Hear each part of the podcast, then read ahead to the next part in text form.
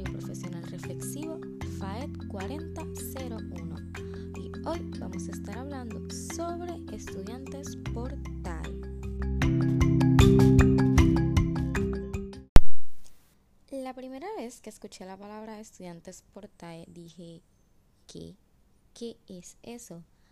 Y estaba muy nerviosa, muy asustada porque no entendía que íbamos a estar trabajando en el seminario, que íbamos a estar trabajando en la clase y sentí mucha frustración porque al comienzo, al no poder captar y entender de manera correcta lo que se iba a estar trabajando, me asusté mucho y dije, wow, ¿qué es esto? No voy a poder pasar la clase, no voy a poder lograr el seminario, estaba muy asustada.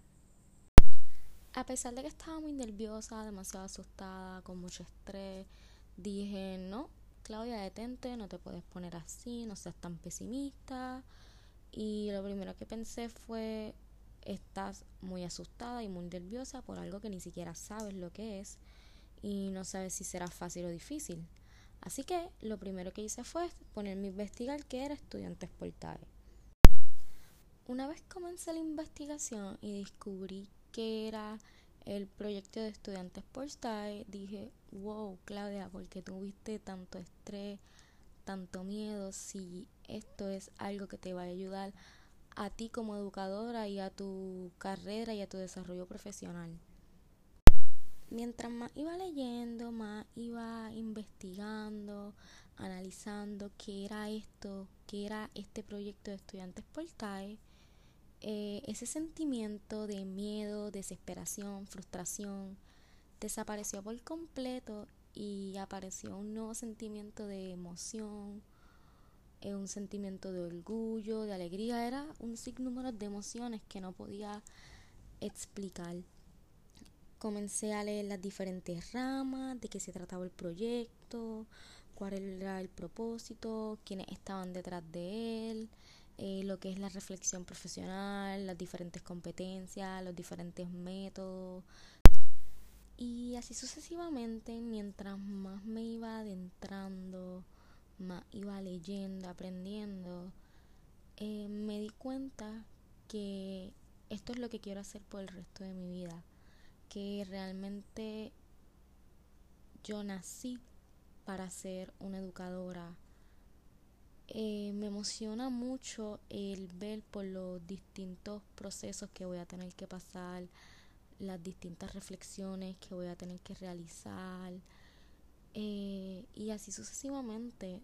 Eh, yo siempre tuve este miedo de, Claudia, realmente esto es lo que tú quieres ser, realmente tú estás preparada para ser una educadora siempre me decía a mí misma, wow, qué nervio, estaré lista, eh, estoy haciendo lo correcto. Y así sucesivamente pasaban por mi cabeza un sinnúmero de pensamientos que me hacían dudar sobre la carrera que elegí estudiar. Pero al investigar sobre este proyecto y adentrarme un poco más en él y verdad ver lo que vamos a estar trabajando en el seminario reflexivo eh, ver los trabajos que se van a estar realizando las diferentes cosas. Eh, realmente pues me puse a reflexionar sobre lo que es ser un educador y la importancia de que el mismo lleve a cabo eh, las reflexiones profesionales eh, sobre sus métodos, sus distintas teorías, métodos de enseñanza y así sucesivamente, eh, ¿verdad? Puedo decir que esta semana ha sido una semana llena de emociones, desde emociones positivas, hasta emociones, no diría negativas, pero emociones, no sé, como emocionantes, de nerviosismo. Ha sido una semana llena de muchos pensamientos, mucha reflexión, Pero realmente lo que puedo decir es que estoy muy emocionada de, ¿verdad? De poder trabajar en lo que será mi portafolio profesional y de las distintas actividades que se van a llevar a cabo en el curso y así sucesivamente, eh, ¿verdad? Eso es todo lo que tengo que decir por ahora y nada, nos veremos en el próximo episodio.